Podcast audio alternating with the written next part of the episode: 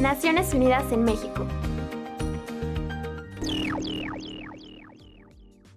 La primera jornada Spotlight para visibilizar y frenar la violencia feminicida en México inició en el Día Internacional de la Eliminación de la Violencia contra la Mujer, en Casa Chihuahua, donde las mesas de diálogo, conversatorios y proyecciones invitaron a la reflexión sobre el feminicidio. La iniciativa Spotlight, liderada por la ONU en cooperación con la Unión Europea y el Estado mexicano, arroja luz sobre el asesinato de mujeres por el hecho de ser mujeres, a través de acciones pilotos en tres estados y cinco municipios, que tienen cifras muy preocupantes. Esta jornada busca contagiar la indignación, dijo la coordinadora de la iniciativa Spotlight en México, María Inés Mesta Orendain, quien sostuvo que el mensaje es que no debemos desviar la atención de la problemática que nos une, sobre acabar con la violencia contra niñas y mujeres.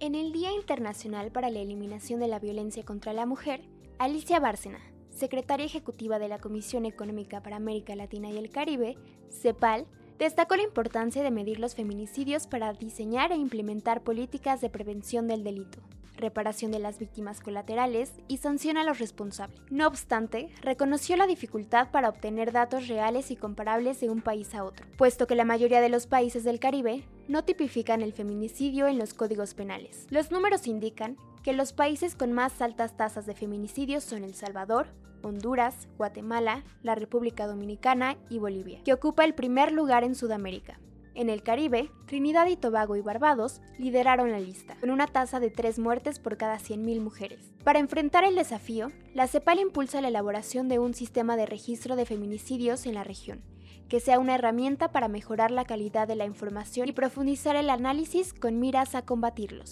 El secretario general, Antonio Guterres, acogió con beneplácito los avances hacia una solución pacífica y democrática de la crisis en el país sudamericano e invitó a todos los bolivianos a mantener el diálogo pacífico y constructivo, luego de que el fin de semana se aprobara la legislación para establecer un nuevo Tribunal Supremo Electoral.